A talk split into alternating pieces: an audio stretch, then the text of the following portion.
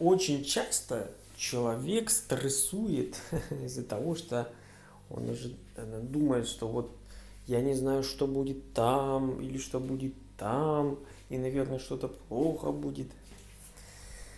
А по сути, этот человек хочет определенности своей жизни. То есть он, конечно, не знает. Но в этом сущность жизни.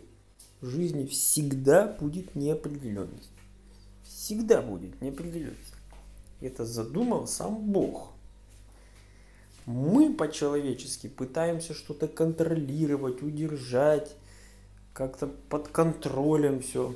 Это вызывает нас еще больше напряжения. Но по сути это мы хотим избавиться от неопределенности. Чтобы было определено все. Но ты не сможешь этого сделать. Это невозможно тебе сделать. Нужно посмотреть вглубь, для чего Бог создал неопределенность. А для того, чтобы мы смотрели на Его Слово, на Его обещание, то, что Бог обещал. И тогда, глядя на Его Слово, которое говорит о невидимом, у тебя возникает внутренняя определенность. То есть ты пытаешься это уловить внешнюю определенность, но ты ее ловишь и никак не поймать не можешь. Но тебе на самом деле нужна внутренняя определенность. А она возникает, когда ты начинаешь верить. Верить в Божье обещание. В Его Слово.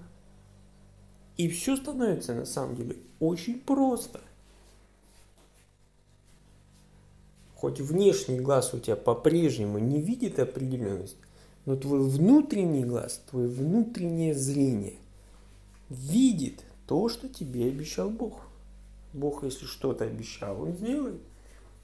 И ты опираешься на эти слова. И тогда внутри формируется внутренняя определенность. И жизнь приходит в гармонию. Все становится Хорошо, приходит внутреннее спокойствие.